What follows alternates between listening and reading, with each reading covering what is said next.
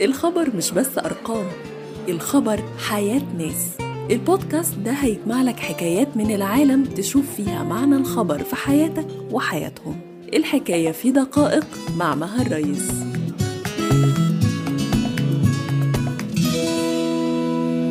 بودكاست دقائق.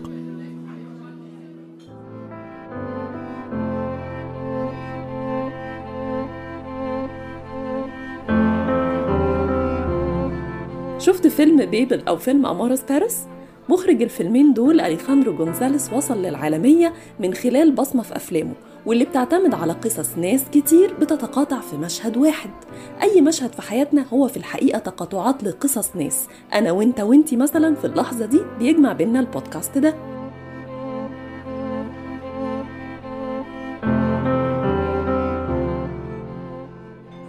مشهد شغل العالم الفترة اللي فاتت كان مشهد مقتل جورج فلويد تحت ركبة ضابط شرطة أمريكي. المشهد ده علشان يحصل اتلضمت قصص ناس كتير مفيش بينهم وبين بعض أي صلة.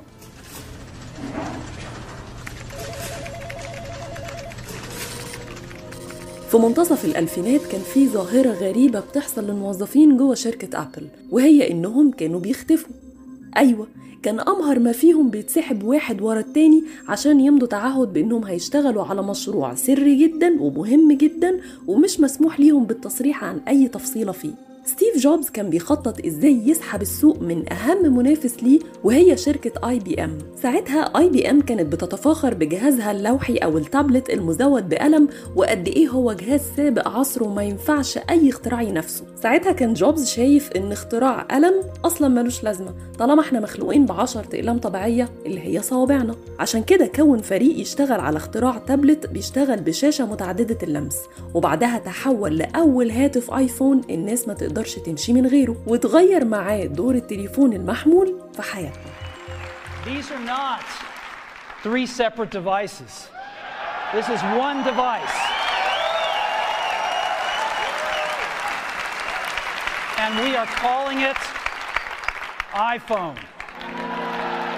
النسخة الأولى من آيفون كانت شاشتها بحجم 3.5 بوصة وكاميرتها بدقة 2 ميجا بكسل وبمساحة تخزين 16 جيجا بايت بس. لكن الناس بدأت تاخد صور براحتها لأنها كانت الأكثر وضوح وقتها. أما في 2008 آيفون 3G قدم لنا تجربة مختلفة تماما من استخدام ال GPS لرصد الموقع ودعم شبكات الجيل الثالث فبقينا كده بنصور وكمان قادرين نتصل بالإنترنت من أي مكان. لكن التطور المهم لقصتنا هو اللي جاي. Introducing next iPhone. It's the iPhone you love. Now with video. Just one of the amazing new features on the iPhone 3GS, the fastest, most powerful iPhone yet. في 2009 بقى أضاف جوبز على تصميم آيفون 3GS خاصية غيرت حياتنا كلنا وهي إننا نقدر نسجل فيديو بكاميرا الموبايل واللي بالمناسبة ساعتها اتحسنت دقتها ووصلت 3 ميجا بكسل وعدى بعد كده أكتر من 10 سنين بأكتر من 10 موديلات من جهاز آيفون بتعديلاته اللي كل الهدف منها هي إننا نتواصل مع بعض بشكل أحسن وأسرع وأدق. لحد ما في 2020 دارنالا فريزر اتحولت بفضل الاختراع العظيم ده لطفلة مؤثرة في العالم كله.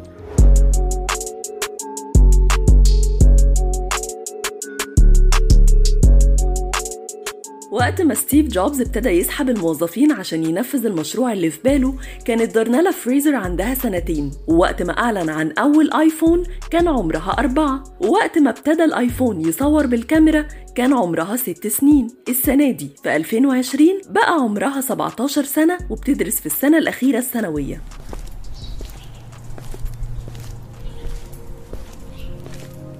درنالا كانت بتتمشى على الرصيف في مينيابوليس بولاية مينيسوتا الأمريكية مع طفل قريبها عنده تسع سنين علشان يشتروا حاجة من محل بقالة. لحد ما شافت مشهد صدمها وخلاها تطلع تليفونها آيفون 11 اللي لونه بنفسجي وتشغل الكاميرا وتبدأ تصور المشهد ده بالفيديو بسرعة وبدون أي تفكير. درنالا داست بسرعة على الزرار الأحمر عشان تسجل ولمدة عشر دقايق وتسع ثواني فضلت متحكمة في أعصابها ومثبتة إيديها كويس وموجهة عدسة التليفون على جورج فلويد. Please.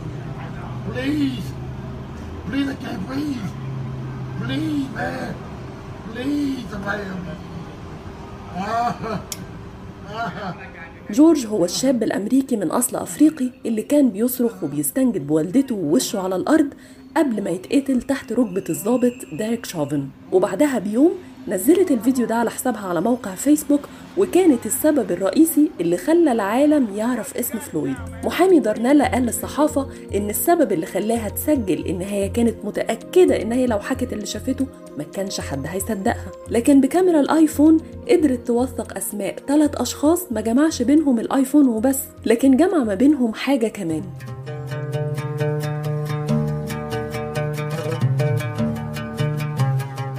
ستيف جوبز هو كمان الابن البيولوجي لمهاجر سوري اسمه عبد الفتاح جندلي اللي اتعرف على جوان شيبل وهم في آخر سنة في جامعة ويسكونسن. يقال إن العيلة رفضت جوازهم بسبب الاختلافات اللي ما بينهم وعشان كده لما اتولد ستيف عرضوه للتبني. الابن العبقري ده شال اسم عيلة تانية واستمر معاها حتى لما أبوه وأمه البيولوجيين رجعوا لبعض واتجوزوا بعد كده. مفيش أي صورة تجمع بين ستيف جوبز وأبوه وأمه البيولوجيين ومعرفش الحكاية عنهم لغاية ما بقى عمره 27 سنة. لكن في مليارات الصور ومقاطع ال videos والذكريات موجودة بسبب عبقريته. بعضها ذكريات سعيدة وبعضها ذكريات حزينة. بعضها ذكريات شخصية وبعضها اتحول لحدث عالمي.